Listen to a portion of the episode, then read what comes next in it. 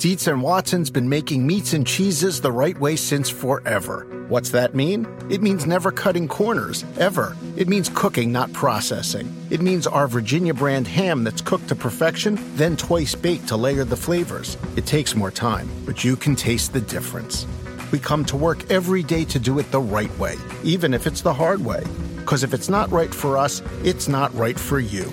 Dietz and Watson, it's a family thing since 1939. This is the story of the one. As a maintenance engineer, he hears things differently. To the untrained ear, everything on his shop floor might sound fine, but he can hear gears grinding or a belt slipping. So he steps in to fix the problem at hand before it gets out of hand. And he knows Grainger's got the right product he needs to get the job done, which is music to his ears. Call, clickgrainger.com, or just stop by. Grainger, for the ones who get it done. This episode is brought to you by Progressive. Most of you aren't just listening right now, you're multitasking. But what if you could also be saving money by switching to Progressive? Drivers who save by switching save nearly $750 on average, and auto customers qualify for an average of seven discounts. So multitask right now. Get your quote now at progressive.com. Progressive Casualty Insurance Company and affiliates national average 12 month savings of $744 by new customers surveyed who saved with Progressive between June 2022 and May 2023. Potential savings will vary. Discounts not available in all states and situations. Sneezisms. Excuse you. Of course, Aaron Rodgers and, and what he could do with this Jets team. And as we saw last night, excuse you. Excuse me. Is- is- Excuse is- you. yeah. Bless you is the proper. Bless you. Yeah, thank you. But but I tried to fight through it, but it wasn't. yet. Nah, you gotta let it go sometimes. Sneezisms. That was one of the two days we were together last week, both Monday and Tuesday. because Is it like offensive to not hear "God bless you" after it? No, Yeah, no. Just to hear "excuse you" is Yeah. is odd. Yeah. You know. Is it? I'm just you know. excuse, you. Okay. I mean, did I fart? No. I excuse you. Well, you sneezed Did on live? TV. Okay, I just said excuse you. Well, I said excuse me, but bless you is the appropriate. right. you I don't know. Maybe I didn't know if you were religious or not. All right, I didn't know. But but I don't know that it, it's just the societal convention. Just I, bless you. I got you. Okay. They had a whole And- and just Seinfeld like bit on that Seinfeld once, did, yeah. It's worth You are so good looking. Yeah, it's all about what the heart stopped and the devil got in there from what 1412. Like, get out of here. Screw off. Excuse you. Okay, that's fine. I'll try not to sneeze today or belch or fart, but uh, who knows? We Thank still you. have an hour and a half to go. Not an hour and a half, just an hour because we spent the first hour of the show talking about two of the games from Sunday. How about this one? The Kansas City Chiefs, with a few extra days to get ready for the Jaguars, go down to Jacksonville, and it was hot. I was surprised that the Jaguars didn't wear their white jerseys. I really was, and I know they're not black. hotter and make yeah, it makes the other. it- you, you're going to put the Chiefs in their red jerseys, Right. and it's soaking in more of the Sure. sun on a Right. hot day like that. When we walked into the meeting room and we've got the feeds of all the games in the pregame, and I see Mahomes in white, I fully expected to see them in red. Like the, I mean, the Bears, even though it didn't help them, they played in Tampa, which was ridiculously hot, and they chose to wear their orange alternative jersey of the as, darker as opposed to that that midnight blue that just would have made it hotter. We, we know that's a fact. The, the, the darker colors hold in the sun. Yeah. It gets hotter, and it made it even hotter, presumably for the Jaguars. But the Chiefs were really hot. They overcame that. They had some turnovers early on.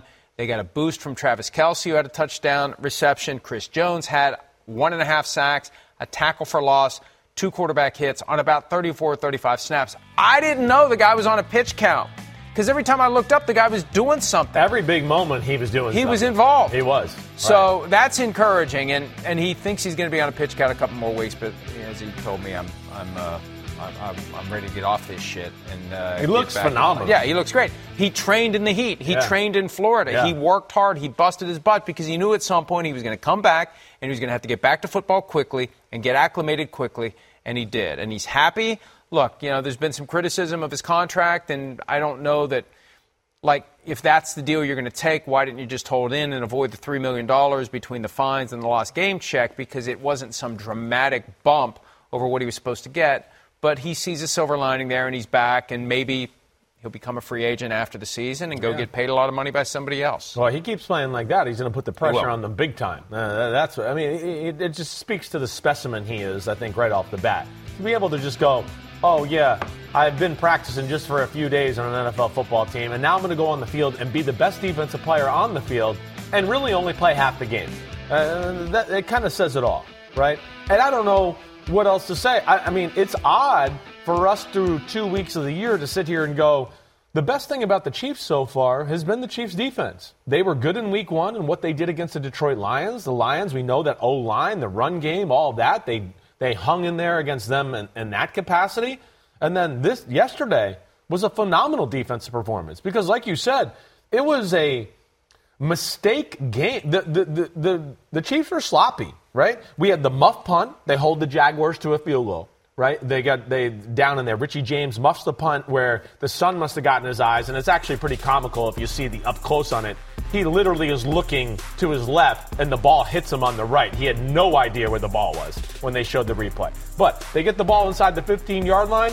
And all, all the momentum, and there, there's a good hits him on the right shoulder. He had no idea where that ball was. Um, but to hold them to a field goal there, then the Chiefs were driving at another point. Here's Justin Watson catching a ball. Okay, oh, fumble. Stripped there by, I believe, Devin Lloyd, or it might have been, or I can't remember exactly who forced that fumble. I'd have to go back and look there. Um, so that, another sloppy moment by that. Uh, the, the, the Chiefs made some fourth down stops around midfield, right? There's the interception Mahomes throws right here you know, getting a little over aggressive in the double coverage. Andre Cisco does a great job getting back there and making the play. So it was not a smooth, efficient game by the Chiefs offense.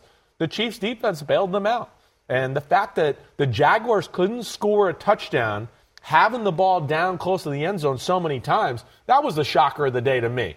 That the Chiefs won the battle up front in the pass rush and stopping Travis Etienne in the run game. And Man, Trevor Lawrence, 41 attempts for 216 yards.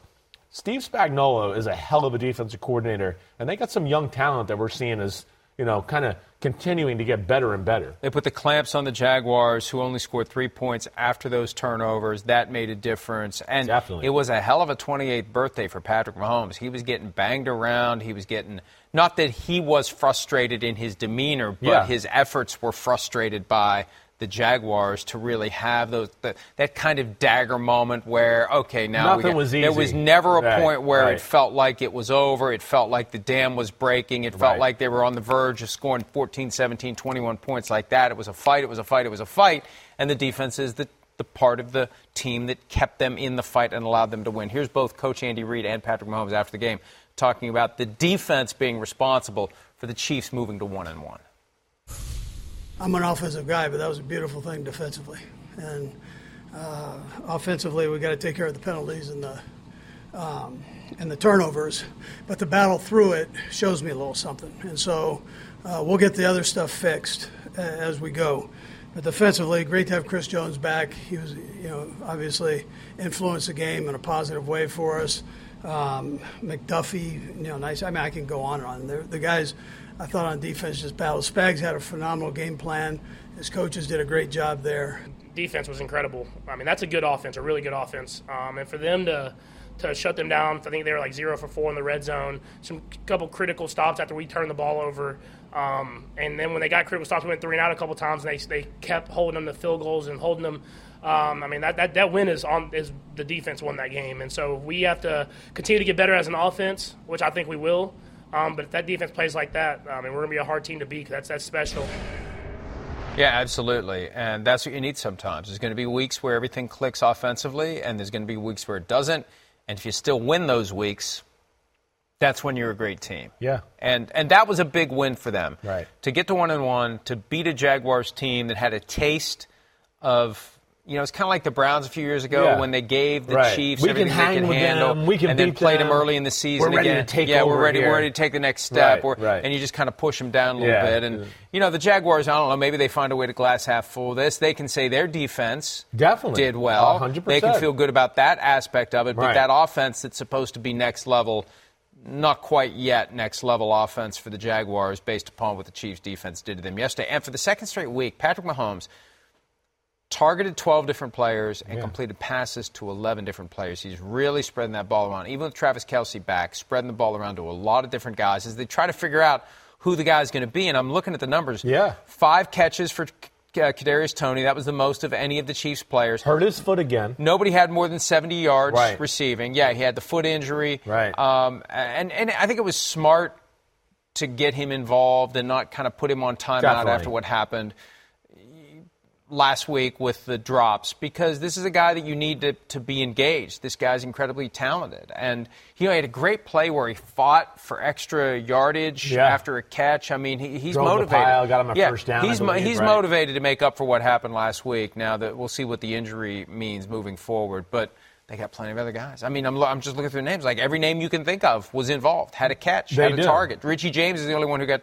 targeted but didn't have a catch. But 11 different guys, and, and they use them, and it's all Patrick Mahomes distributing the ball to whoever's open. It, I mean, well, we know how awesome he is. We saw Pacheco in the run game kind of take off a little, especially in the second half. I feel like they need to give him the ball more, whether that's the pass game or the run game. He needs more touches.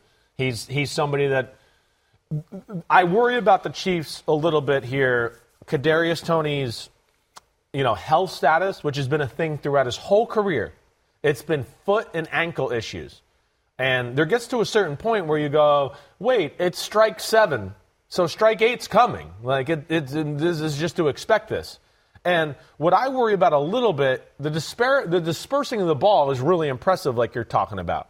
But so there's still a little too much of it in it's not within the normal execution of the offense, right? Like Skyy Moore leads the team in yards with three receptions for 70 yards. Okay, his big reception was 54 yards, but we know why he got 54 yards. You remember?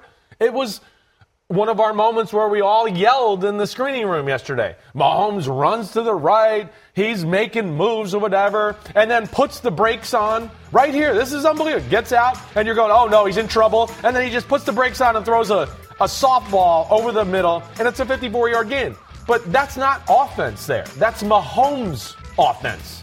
And that's what I would worry about going forward. That's what I'm a little scared about, that they just, they might hey, listen, we might be just like we've been in the last year or two. They might have to get in the, the, the trade deadline conversation for another explosive receiver because I, I am a little worried about that element of their offense going forward. Mahomes is going to make it happen no matter who's there with him. But again, to go to the Super Bowl, if they want to beat the Cowboys, they want to beat the Eagles, they want to beat the 49ers, I don't think this right here is going to get it done. And somebody's got to rise up or they got to do something or improve something there uh, to get back to the Super Bowl and win it. There's a guy out there they could target. His name is going to come up in the next segment as we hand out superlatives for week two. There's a tease. That's a tease. I didn't even plan that one. I'm redeeming myself for the brain fart last night. More PFT Live right after this.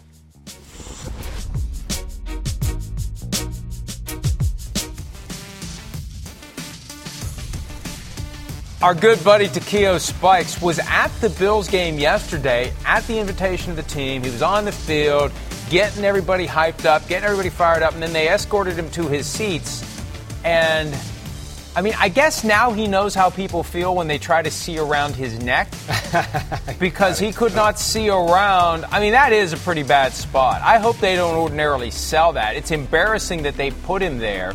And I know being in the stadium is still better than being not in the stadium, but that's a bad look. And I give Takeo no fault whatsoever for pointing that out. That's not how you take care of one of the guys who played for you. You're going to bring him in. You're going to have him Yeah, speak. You're, right. you know, you're, you're infringing on his time and his talents, and he's Sure. getting the guys ready, and he's a great guy. He is a And to guy. stick him there where you can't see the other end of the field. It's kind of it's, it's who designed that? I know that stadium's been around forever, but Yeah. who designed that? That would even be a spot where you would put anyone ever. I don't know what you know where he is, what suite that is. I, I don't know. You know, it, it is. It's strange though, and yeah, it's you know, it's unfortunate. It wasn't obviously as thought out as as well as it should have been there. Um, and and good for Takeo pointing it out, right? I mean, Jim, he's, he's there, like you said, he's taking time out of his life and and doing something for an organization he played for, and then he's going, damn, I can't see.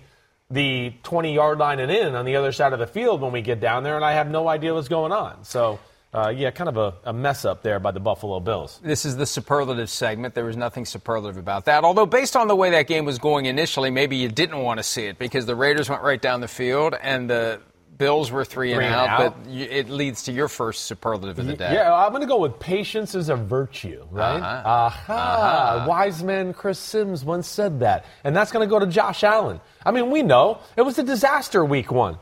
Uh, Josh Allen got frustrated, like we talked about last Monday. You said it. I think he was mad. Rodgers got hurt. We should be beating them. What's going on? And he tried to force some things and and was careless with the football. But then yesterday, I mean, really throughout the day, I don't remember seeing one throw that was dicey, a decision that was dicey, anything about it. He made some magical plays, but within that, right?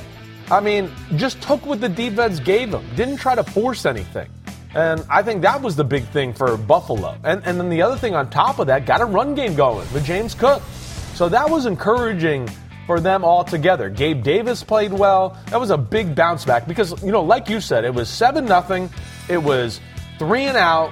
And you went, ooh, the Raiders, that was easy the way they went down the field there. Man, is what the hell is up with Buffalo? And then Garoppolo tries to throw a screen pass to Josh Jacobs. The ball gets tipped in the air intercepted, short field for the Bills, touchdown a few plays later, and really the game was never the same after that. And the Bills just kind of took that momentum. They went on another long drive in the second quarter to go up 14-7, and really the Raiders just couldn't p- keep uh, keep pace with the Bills after that. But but that's one of those moments. It made me think of Week One, where you get the early touchdown, you force the three and out. Yeah. If you get another touchdown there, it becomes 49ers Steelers, right?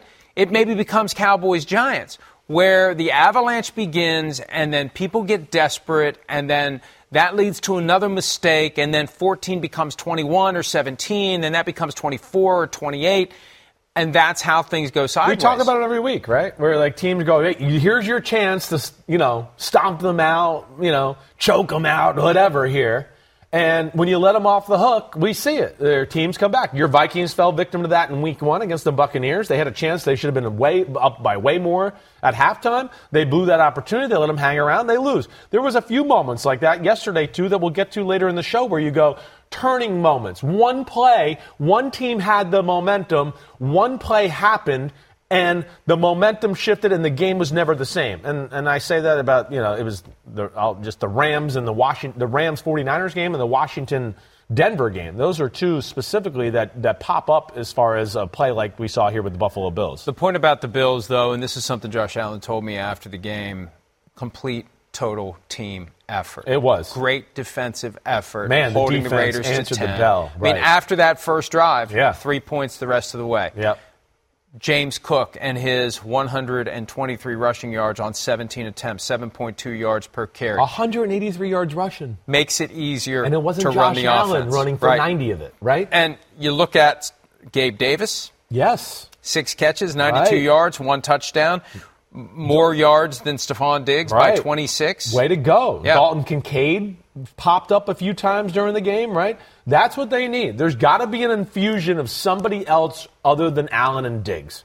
And I don't know if they got to go more in on just game planning for the other guys and really making an effort to get them the ball because I think it's only going to help things out. But yeah, you, you said it right. McDermott had a, he was all over Josh McDaniels' offense yesterday. I thought, just because we saw week one, the Jets run the ball down the throat of the Buffalo Bills, I said, well, damn, this, this Raiders offensive line is bigger than the Jets. They're going to give this, this, this Buffalo defense problems, but D- Buffalo played tough. Uh, Matt Milano in the middle, of course, always all over the place, but a great defensive game plan by McDermott. Josh Allen also told me they, they did a deep dive all week long into what went wrong with the Jets. He worked directly with Sean McDermott to just kind of figure things out. And we talked about this last night in the recap that we do with Jason Garrett, Devin McCourty, Maria Taylor, and Matthew Berry. Yeah. The, the idea that, that for a great talent like Josh Allen and all the incredible things he can do, there are still moments where he tries to do more than he's capable of. Sure. And we saw that. He was looking for that 21 point play in the playbook Yeah. on Monday night. Right. But you don't have to pull it in much. You don't have to harness it No, you're right. all the way to He just knew- hand the ball off. That's he right. still had that great play where he's he's bobbing and weaving and skipping and hopping and then zing. Right, the sidearm yeah, touchdown. Yeah, I mean, that was phenomenal. That's that's classic Josh Allen. That's right. And aggressive and reckless. Aggressive Right, and, reckless. right. and he for like two years was awesome, and then last year lost his way, right? And then we saw it week one, and we are like, oh crap, is this going to be the new Josh Allen? And hopefully he's self correct. But I think it's so easy to be tempted, like you're Superman, but there are limits on what you can do. And every once in a while, you convince yourself, no, there aren't. yeah, right. And then you fly into a wall that is made of kryptonite, and then you realize, yes, there are. Yeah. And that's still the the good news is it didn't cause him to kind of completely go into a shell, Right. retreat to the fortress of solitude. He still was able to do Josh Allen things, right. but he didn't cross that line into trying to do more than he could. And Exactly. it's it's a very fine line, Yep. but we know when he's on the wrong side of it, and he knows when he's on the wrong side of it. And the key, I think, Chris, is for him to figure out when he's on the wrong side of it and get back to the Yeah, other side that's of it. exactly right. In that game, In that game, not a right. week Go, later, Wait, that was that game. was dumb Josh Allen or crazy Josh Allen. Yee, pull the Yeah. reins During the game. Get back to it, Yeah. right? And uh, yeah, hopefully they do. What's your superlative? We were talking about. Uh, we were talking. Well, you know what? I don't have a good title for it. Maybe Ben, if I talk think of a long enough, I'll title? think of one. No, it was a long. I was tired. I was tired. Today's gonna be a long day, so I had to get straight to sleep when the game was over last oh, night. he's got to get on a plane and go to the Steelers game tonight. But I'm not going to get home till like 2 a.m. Oh, and then we got to do the show tomorrow oh, yeah. morning. I got to drive home Yeah, from Pittsburgh. mofo. And- all right, That's so, right, I like it. Anyway, um, I like Mike. How about that? okay. How about that? I don't like Mike. That's the Mike. first thing I thought of. I know you. I like Mike Evans. I like Mike Evans, So too. to the extent the Chiefs are looking for somebody to beef up that offense, how about a guy that had six catches for 171 yards and a touchdown Man. yesterday? And, and he, I talked to him afterward. He had that that moment where he, he catches the pass. This isn't it. We'll see it in this pack. But he really was great all day long. This is it. Second quarter, he catches the ball. He has an opening, and it's like, you know what? I'm going to score. I'm going to score. And it's like, oh man, it's really hot. He said, I was trying my best to keep my legs up, and I just couldn't. He said it was so hot. He said it's different on game day. We practice in this, we practice hard, but on game day, It's it is so intense. just different. You can yes, never be right. prepared for it. He got Look fluids at at that play there. And look, Spinning he's, off a guy. He's determined. To shove it up the Bucks. Well, where the I, shine, I, I don't said? I said, you know, I know you had the deadline Right. before the season started to talk contract. What if they come to you and want to talk contract as the season goes? He said, I'm not talking contract until I have one. Yeah. So Yeah. the, the problem is a trade becomes very difficult to do if the Bucks are as good as they are. And he said, I love Tampa to death. I don't want to leave. Right. I can't imagine they would He's trade been him. underpaid for years here. The problem with the trade Right. deadline is it comes too early for a team like the Bucks to say, "We're just going to fold the tents that- and move on from Mike right. Evans." They got to keep him around. The Chiefs want them to be like, you know, two and six. exactly. Right, exactly. Right. And and even then, they're not out of it in the NFC South if they're two and six, but they're already two and zero. Yeah. They're not going to be in a position to trade Mike Evans. Whatever they're going to get for him or would get for him in a trade, they'll just let him go if it comes to that and get the compensatory pick in 2025. I, I don't think they're going to they're going to. Uh, Unless someone makes them an offer that They they, can't just can't refuse. refuse, Yeah, I don't think they're going to part ways No, with them, and I- they I shouldn't. don't think so. No, they shouldn't. Exactly right. I mean, their defense has proven to be a pain in the ass here. You know, they were all over a Kirk Cousins last week and doing that. and all over uh, Justin the Fields all over week. at Justin Fields yesterday. Exactly right. Stop the run game. We're harassing him, causing turnovers. So yeah, you know the, the Bucks. This is where the NFC South is. You know, maybe not as sexy as the other divisions, but very interesting. And you know, we, I think we see a little potential with the Bucks. We see potential with the Falcons. Yeah, three two and oh zero teams, and then we got the Saints tonight, if Three, they win. oh Exactly teams. right. So there, there's something to, to Which, look at there. which which means which means if you're not the first place team in the East, if you're not the first place team in the West, yeah, you're going to be battling You, are going to be battling these Yeah, teams with the right. easy schedule. Now, at some point, they're going to cross pollinate and play each other. Right. But still, three two and zero teams potentially in the NFC South by the time uh, tonight's games end. Yeah, yeah. Uh, It, it's uh, it should be good, you know, and, and we'll see where that goes. Speaking of the NFC South, Oh, that's where I'm going. And my superlative is a bird of a different feather. oh, Oh, I don't even know what does that mean. I don't even know. Like birds of a feather flock together. Right. Like the same. Like you never see robin, sparrow. I know. Blue jay, eagle. so, what's a bird of a different feather? I mean, like he just You're- he's a different bird. There is no. You're thinking horse of a different color. You're no, mixing your there's a bird. No, bird of a I don't think. feather. No, I don't think there is. Look it up. Right. A bird of a different feather is a thing. Okay. Well, it is now. I'm an accidental idiot. Okay, like you said, and uh, accidental scholar every now and then. But the point being, the Atlanta Falcons and Bijan Robinson. Damn it, there is one. Damn, right, I told you. right. I know. I don't know what it means, but I knew I heard it before, so that's why I went with it. But Bijan Robinson, the Atlanta Falcons. First off, gutsy win by them yesterday. Really had some things kind of go against them. blew some opportunities, had a missed field goal, uh, had a you know first and goal inside the five yard line, came away with no points. Uh, had, you know, two feet out of bounds by Mack Hollins on a touchdown catch, right? So they kind of had to weather the storm a little bit. And of course, we're down 12 points in the fourth quarter. But the big thing is Desmond Ridder got going a little bit in the passing game. And this is one of the best offensive lines in football. And then you throw that with this guy, Bijan Robinson, that's, he's a bird of a different feather, okay? I mean, you saw yesterday the ability to accelerate and then jam his foot in the ground and cut one way and then reaccelerate and jam another foot in the ground and make somebody. I mean, this run right here. I mean, to make those type of cuts and really never lose speed, that's special. And then the ability to catch the ball out of the backfield, seamless there. So you saw what he can bring to the table for this offense. And then they have a nice compliment with Allgeier there.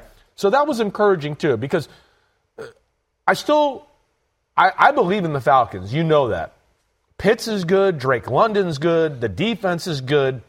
Week one, I thought Desmond Ridder was a little hesitant to pull the trigger and make some throws down the field. Saw a little of that yesterday. I mean, we, we were watching, right? He was a little shaky, Desmond Ridder, there for a little while. Threw an interception, had another one where Jaire Alexander probably should have had a pick six where he threw it right into his chest. There was some moments during the game where you went, ooh, man, Ridder looked shaky. But late third quarter, fourth quarter, he rebounded, and they went on some long drives, controlled the game, and their defense kind of shut down Jordan Love in the run game, and they couldn't get anything going. And uh, Falcons 2 0, 25 24 victory over the Green Bay Packers. Birds of a different feather is a reference to the proverb birds of a feather flock together. Okay. So it's a twist on it that if Gotcha. it's birds of a different feather, you have birds that are mixed together that aren't of the same Gotcha. type of Thank bird. you for, you know, now I know a little Now bit. Now you know. Okay. And now you know. and now you also know this. We'll take a break. We'll have more PFT Live right after this.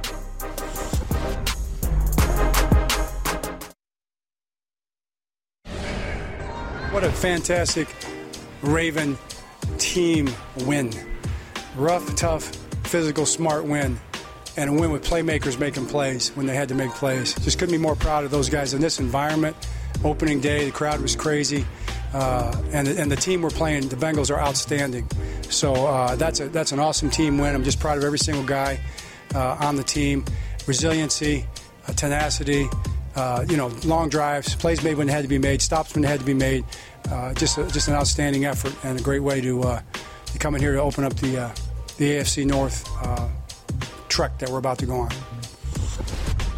John Harbaugh very happy with his Ravens team moving to 2 and 0. I said last night, these wins, any September wins are money in the bank. Right. When you're a team that's breaking in an entirely new offense and it's a work in progress and you see it sputter some, if you're winning games while you're still figuring out you know, Yeah. where this goes, where that Right. goes, kind of like us in the new studio. Yeah. If unlike us, we're not winning games. Are we winning today? We're not. I don't know if we're winning or not. Fortunately, there's no score. Uh, but but they're finding a way to get victories as they're as they're making this new offense Yeah, work. right. And I think that's that's the thing to be most excited about if you're John Harbaugh. That's right. Because that win over the Bengals from Sunday, that may be the difference between winning the division and second place. Right. It could be the difference between getting One into the playoffs seed. or not getting in at all. Yeah. That one win Right. that will be months in the rearview mirror. Right. And their team will be much different when the dust settles on the season.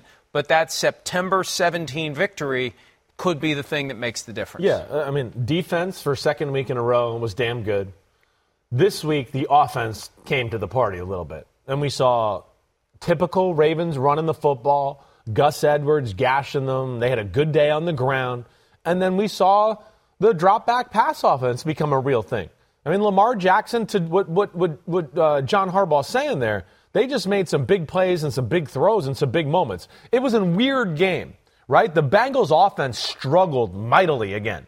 I mean, they're just too talented to be doing what they're doing right now. They frustrate me that way. And you know my take on that, that they're just they're a little too basic and they a little too much worry about the Jimmy the Jimmy they rely on the Jimmies and the Joes and there's just not enough like we talk about You, with- you, you had it diagnosed. It's all sl- slants. It's all It's all in- just it's too all, basic. Yeah, It's all you, two you knew, things. You knew exactly. They're, they're showing the replay of the interception in the end zone. You said, "Let me guess. Let me guess. In Yeah, route. In route. In map, route. In route. Exactly. Yeah, right. yeah. Right. And the Ravens knew that too. But there we were. you're going, the Ravens are dominating the game, and they're up 13 to 10 because there was a, a punt return where there was a penalty thrown and they just magically picked it up all of a sudden and said it wasn't a block in the There back. is no we saw foul it a on the few play, times even yesterday actually where there was a foul and they were like, wait, they're just going to pick it up, and then. Uh, so they they let them hang around for a little bit, but I do think the, the, the big point was that interception there. It's 13-10, and you're going, wait, are the Bengals going to go down here and take the lead in a game they've been dominated to this point? Backside safety, Geno Stone makes the play here. I don't know why he didn't cut back and run for a touchdown right there. I mean, but great job by him. And Burrow not seeing the backside safety. Well, the Bengals offense is rusty right now. They look like it. And Joe Burrow looks like a guy that hasn't played or practiced a ton throughout the summer.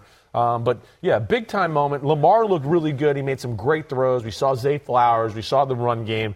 The defense, typical Ravens, and good win for them on the road. And the problem for the Bengals is they opened with a couple of division rivals. That's so right. They've lost to the Browns. They've lost to the Ravens. Here's Joe Burrow on the Cincinnati Bengals 0-2 start to the 2023 season. Obviously, you don't want to start 0 2. Uh, it's not not what we were planning on. Not not what you want to do at all. But uh, you know, we're going to bounce back. That's what we do. Um, that's all there is to it. When when your quarterback misses camp, it's it's tough to it's tough to start fast. Uh, it's uh, it's not an ideal situation. What do you say there? It's tough to start fast. Why? When your quarterback misses camp. Oh yeah, I, Because he did. That's right. And that's we've seen very that self-aware. Every year, 2021, he was coming off the torn ACL. Last year, he had the appendectomy, and they started slowly. They went 0 and 2, and then this year, they uh, they're again 0 and 2 after he missed most of camp with the calf injury. He aggravated it. I saw Jac Collinsworth tweet that Burrow struggled to walk to the middle of the field to shake Lamar Jackson's Right, hand. I right. didn't see that. I did too. We I did saw see. little. We saw Yeah. the, the massage gun Right. on the calf Right.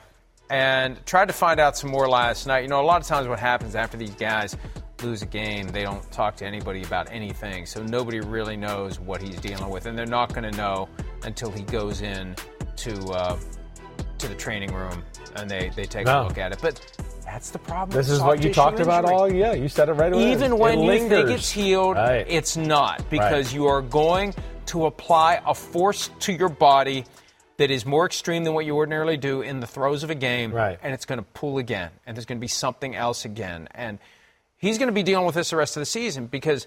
He's not going to. What are they going to do? Uh, he's got another game. There's another train coming No. down the tracks, No. and then another one after that. Is he going to? Is he going to stand down for Jake Browning?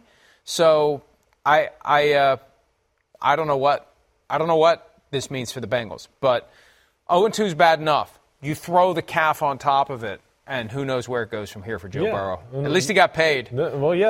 But you're eventually going to have Bengals fans saying we shouldn't have paid him. It's going into the thing where it's like it's not his calf. There's something else there that's the problem, and the calf's having to do too much. And then you you pull the calf muscle and you re-aggravate it. Why would you stick something in there to go and break it down more? Right. That, that's where the NFL is off base with some of their rehab stuff. They they really are. Um, but but that's a story for another day. They're too talented on offense to, you know, 41 times, 222 yards. We know that. You know, I know they're going to get it together because, you know, Zac Taylor, he is a good coach. He coaches them tough, and they're detailed and good in what they do. And like we said last week, they're one of those teams that once they get a few games of being able to evaluate you, then they start to go, wait, we can formulate a plan. Even though I go, still, it's a little simple. Like we've talked about, they run the right plays into the right looks, and then he's amazing, and the players are amazing off that. But the, the story of the day still is Lamar Jackson and the fact that, hey, he got paid and he delivered yesterday in a big way. I mean, one right after the interception, right? I mean, we saw a big play there, but this is pinpoint passing, arm looks good, comfortable in the pocket. This was the one after the interception in the pocket from his own 30 all the way down to the other 10 on just kind of a rope to Zay Flowers. And then we saw some Lamar magic where he got out of jam a few times. And here, this was the game closer. I mean, it really was. It was third and three, and you're going, man, are they, they going to give the ball back to the Bengals and let them go down here and let Joe Burrow be clutch? His, his legs got him out of a jam a few times. You know, he looked really good yesterday. A lot more comfortable than he did in week one. And I think that's encouraging for Todd Monken, the Ravens, the fans, everybody. A couple of interesting games coming up for the Ravens after their 2 0 start. They've got the Colts coming back to the town from which they Left. snuck out in the night. And then the Ravens the next week go back to the town they left when they were the Browns in Cleveland. Yeah. That's the next two games. Colts come back to town. Ravens go back to Cleveland, and we'll see if they can start 4 0 and continue this early season track. One, one last note before we go to break.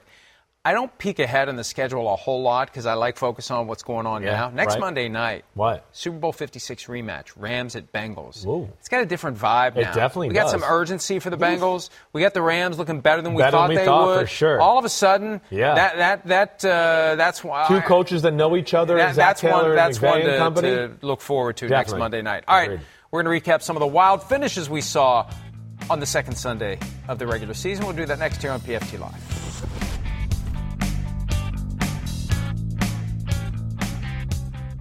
Around any corner, within every battle, and with the dawn of each new day, the threat of the unexpected, the unpredictable, and the unrelenting lies in wait. But Marines will always be there. They are the constant in the chaos. No matter the battlefield, Marines adapt to win, defeating every shifting threat, protecting our nation's future. The few, the proud, the Marines. The longest field goal ever attempted is 76 yards. The longest field goal ever missed? Also 76 yards. Why bring this up? Because knowing your limits matters, both when you're kicking a field goal and when you gamble. Betting more than you're comfortable with is like trying a 70 yard field goal. It probably won't go well. So set a limit when you gamble and stick to it. Want more helpful tips like this? Go to keepitfunohio.com for games, quizzes, and lots of ways to keep your gambling from getting out of hand.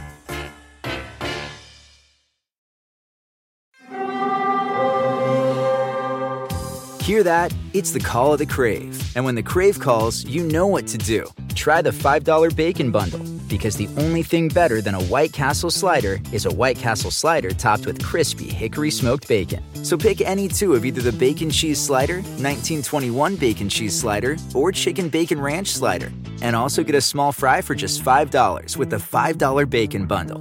White Castle. Follow your crave. Geno from the shotgun with Walker beside him. Three wide receivers in the game. Geno is looking, looking. Now he throws first time. It's Lockett. Does he reach the ball across? He does. It's over, baby. Touchdown, Seahawks. Tyler Lockett on a little pass out into the right side flat. Reaches the ball across the pylon. Tyler Lockett, my hero. Game over. Seahawks win 37 to 31. One of the biggest surprises of the day for as bad as the Seahawks looked in week one and as good as the Lions looked. The Seahawks went in, they stole the game, they stole the Honolulu Blue ski masks that CJ Gardner Johnson had everyone buy up. The villains for the villains were the Seahawks. Just like Sauce Gardner last year when he got the cheese head. Be careful with your props. Somebody's going to get it and somebody's going to turn it against you. And that's exactly what they did. That is something. So Seahawks love being the villains. Tyler Lockett. Tyler Lockett, he, oh boy, he almost got himself in trouble. Why? Well, let's roll the play again. He almost, Oh, he almost, North Korea? he almost got himself in a little North Korea greatest rule in situation, like. Justin, uh, the worst rule in football, like Justin Jefferson on Thursday night. You're Chris so- wasn't here for us to talk about it Oh, on Friday. I'm so mad. we get to. That's you want to give the ball back to the you made a mistake. Give the ball back to them and let them do it again. Here's the Tyler Lockett play. They're going to re-rack, re-cue at some point, maybe. I don't know. They're telling me what they're going to do, but I don't know because I'm talking at the same time. So anyway, Tyler Lockett, as he catches the ball, and he was trying to set a pick for Jaxon Smith-Njigba. He came from the slot, and and then they switched. Looked like he was supposed to run in and then kind of saw something and went back But out. then curled around, and his guy kind of got Lost- flat-footed. lost him, yeah. And Geno Smith threw the ball. Tyler Lockett makes the catch.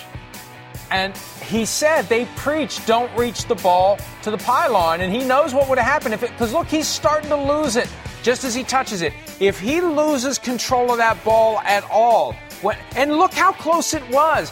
If that thing's coming out of his left hand, because it was out of his right hand, if it's coming out of his left hand too when it hits that pylon, it is Lions ball at the 20. That, my friends, and those of you who regard me as an enemy, although I don't know why you would, is why it's the worst rule in football. Well, what do you want them to do?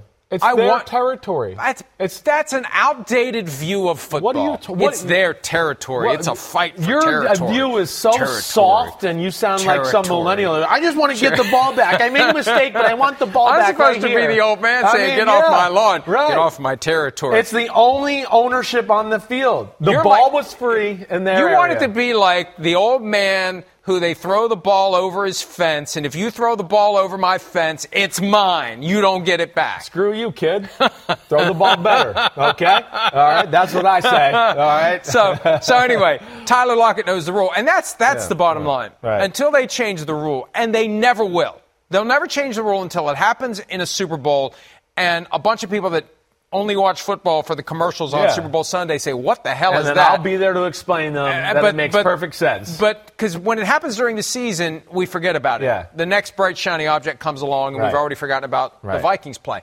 But but Yeah. if that's the rule, then the coaching point is Yeah, don't reach the ball toward the pylon because if you lose possession and it touches the pylon, bye bye, ball goes to the other team. And in overtime, all the Seahawks or Lions would have had to do is drive a in a field goal. range and Right, it's over. right. So Tyler Lockett said he wasn't going to do it, but he knew where the defender was. Yep. He thought he could get away with it, Right. and he did, and he won the game. Yeah. But there would have been hell to pay if he had lost possession of that ball. Yeah. Or if it would have been one of those where, because I think this is what stuns people, and we saw it, I think it was a Lions Panthers preseason game, where the guy, like, and it's like all of a sudden it goes from touchdown to, oh no, the other team has the ball on the 20. Yeah. And I think that's what folks have a hard time I reconciling. It seems like too drastic of a swing. Peter King and I, when we talked about it on Friday, we said, you know, the, the fair middle ground would be if you're going to give the ball to the other team, give it to them at the spot of the fumble. Okay. Don't give it to them on I can 20. get behind that. Oh, I can wow. get behind that. Progress. I can get behind that. Progress. Okay. That's that's good there. And But- then the Lions would have been, they would have been on their own, you know, one inch line if that would have happened. Right. I, I, okay, so we made a little progress there. You're right. All right. You know, Lions, offense good once again. Jared Goff, I know he threw a pick six.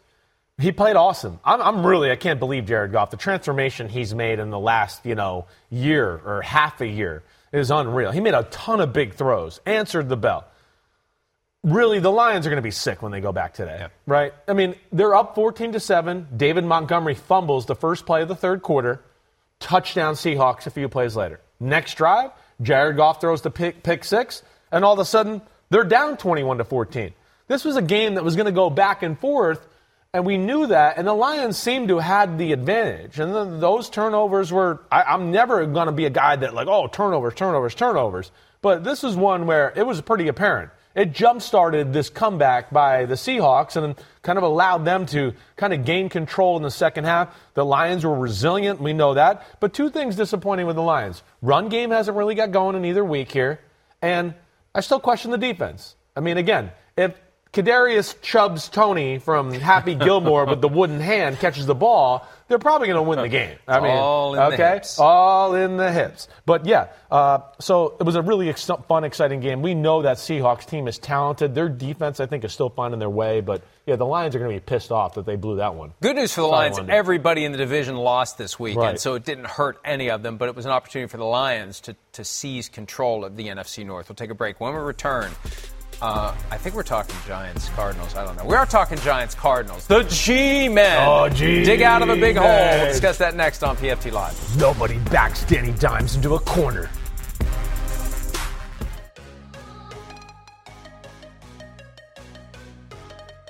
Just when it looked like the Giants were on their way to 0 2, and maybe after that 0 8, down 28 7 in the third quarter, Danny Dimes wakes it up, ties the game, wins the game 31 28. The Cardinals got to learn how to close out. I don't think they ever expected to be up 28 7. No. There is the game winning kick, and the Giants get to 1 and 1 somehow. Somehow. It and it's still not looking great No, overall for the right. Giants when you consider Saquon Barkley has the ankle sprain, MRI today, Thursday night game at San Francisco. They're staying out on the West Coast. They played at Arizona yesterday, but that's a quick turnaround. It's one of the problems with short week football. I don't know how bad the ankle is, but maybe he could play Sunday. Maybe won't be able to play Thursday. He ain't playing. I would be shocked. Just the, the way it looked, right? They had a, you know, he had to go two arms around, you know, guy and really couldn't put pressure coming off the field. I heard he was walking fine in the locker room, though. And All that's right. the weird thing about ankles. Because Yeah. I've sprained an ankle one They can time, hurt a lot and I thought it was Right, done. I thought I was going to be limping around for weeks, and like the day after, the day after, like Yeah. the first day is like, man, oh, oh, and I'm limping. It's like this is horrible. The next day, it's like, hey, this is getting better. Yeah. This isn't bad. Hopefully, So- I hope so. and we're talking about finely tuned professional athletes who know how to recover from things. And there were some tweets last night from reporters covering the team that he was despondent or whatever. Well, there goes that incentive package if you miss, and Sure. because it's superstar incentive, career year incentive. He misses one game, he's not going to be on track to make that extra money. But uh, we'll see. We'll see. He's had plenty of injuries. It's it's part of the position. Ankles, ACLs, knees, everything. You're getting hit in every direction by every shape and size of player. But the Giants get the win, and yeah, they, their reward is now they get the 49ers. Yeah, I mean, it's not going to be easy. Hopefully, for the Giants' sake, that they found something in a rhythm and a little bit of a formula in the second half to make their offense dangerous. Cut here. it loose. You know, Just that, that to me loose. was the big thing. They opened the field up a little bit. I think in week one and even in the first half of this football game, it was a little bit, hey, we're going to run the ball and Daniel Daniel Jones will run the ball here and there, and we're going to throw a bunch of five and eight and ten yard passes. It's like they came out in the second half and said, screw all that. We're going to attack. First play of the second half, right, was a bomb to Jalin Hyatt, their third round pick who can fly coming out of Tennessee. That kind of opened it up. I felt like they just got a little more aggressive. We saw Danny Dimes make some plays with his legs a little bit.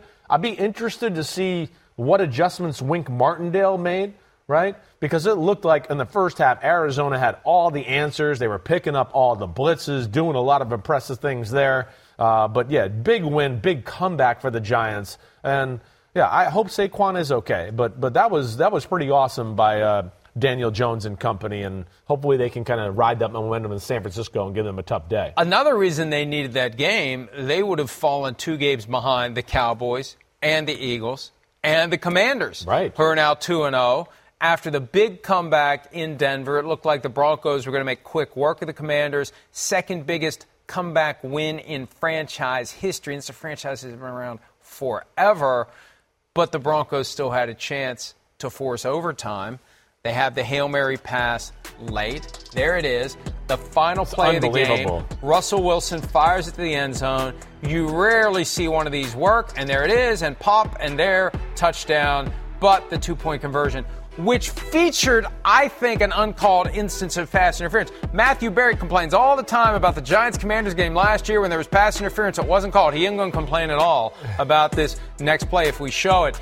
I mean, the guy got hit clearly early. That's clearly pass interference. It's, it's clearly. called pass interference for 57 minutes of every game, and it's not even close. I mean, you mug the guy before the ball Right. arrives. You Come on. impede him from If that's the, the first ball. quarter. There's 74 flags on the field. Yeah. Like, come on. This is where this is a little frustrating. All of a sudden, we, playoffs, late in games, all of a sudden the game's ref differently, and uh, that was wrong. That was. I just feel there. like nobody wants to be the one Right. that kills that moment and gets it wrong. Exactly Don't right. want to take the chance of getting That's it wrong. right. So the, the, the flag stays down in the pocket. But they were they were, I want to just hit this real quick. It was 21 to 3 the Denver Broncos. They were driving and Russell Wilson scrambles to the left and fumbles the ball. And Washington goes down and scores a touchdown. They make Denver go 3 and out. They get a field goal and you're going the Broncos look like they're going to blow them out and they win it at halftime at 21 to 14. The game was never the same after that. This play you'll see right here. Second and 15, 45 yard line. First off, I don't think he had a run. He has a wide open in cut, but he kind of panics for whatever reason, leaves, and he fumbles the ball. And it's it was, you know, like we talked about a little earlier in the show. There was three or four games yesterday where you looked at one play and you went, it just changed everything. And I got to give Sam Howell and that offense some credit for being aggressive and making some big plays. Let me just say this Broncos had two winnable games to start the season at home. Don't look at the schedule from here on out. It does not It gets get any brutal. easier. Yeah. And if this doesn't turn around, it's not Sean Payton who's going to be gone next year. It's Russell Wilson who's going to be gone. There's like a done thirty-five well. million. I know. Yeah. There's a $35 million commitment they have to make in March. Right. And I'm just saying, let's see how this goes. We got to take a break. We'll wrap up this Monday edition of PFT Live right after this.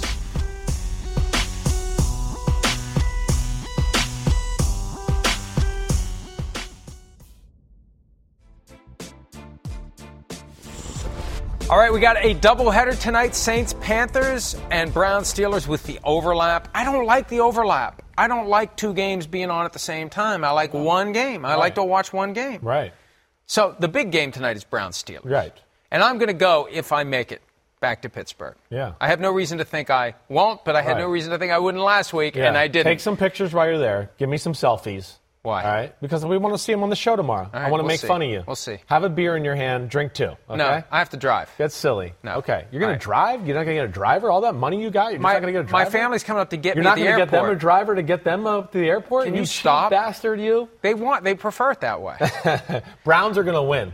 Okay. So Steelers going to win. Yeah, sorry. They're going to Steelers stomp gonna win. terrible I got my terrible towel. No Cam Heyward. Don't no stop on the terrible Johnson. towel. You found out the hard way in Saints gonna win 2008 with your Titans. Yeah, I did. So I got Saints. I got Steelers. Okay. Oh, and I'm three and one against you so far. So you need this one tonight. Oh, Yes. you're talking about picks on. Monday, That's huh? right, because I did Oh, well. yeah. Pete, send them. Swing into Seaside Golf in Ocean City, Maryland. Play like a pro at 17 championship courses designed by golf legends like Jack Nicklaus and Arthur Hills. Tee off on sweeping vistas at Eagles Landing. Savor the coastal views of Lighthouse Sound. Or see why Ocean City Golf Club is considered one of the Mid Atlantic's finest fairways. Whether you're sneaking in a quick round on a family vacation or going all in on a golf getaway, fun is always in play at Ocean City, Maryland. Plan your trip at OCOcean.com. The longest field goal ever attempted is 76 yards. The longest field goal ever missed? Also 76 yards. Why bring this up? Because knowing your limits matters, both when you're kicking a field goal and when you gamble. Betting more than you're comfortable with is like trying a 70 yard field goal. It probably won't go well. So set a limit when you gamble and stick to it. Want more helpful tips like this? Go to keepitfunohio.com for games, quizzes, and lots of ways to keep your gambling from getting out of hand.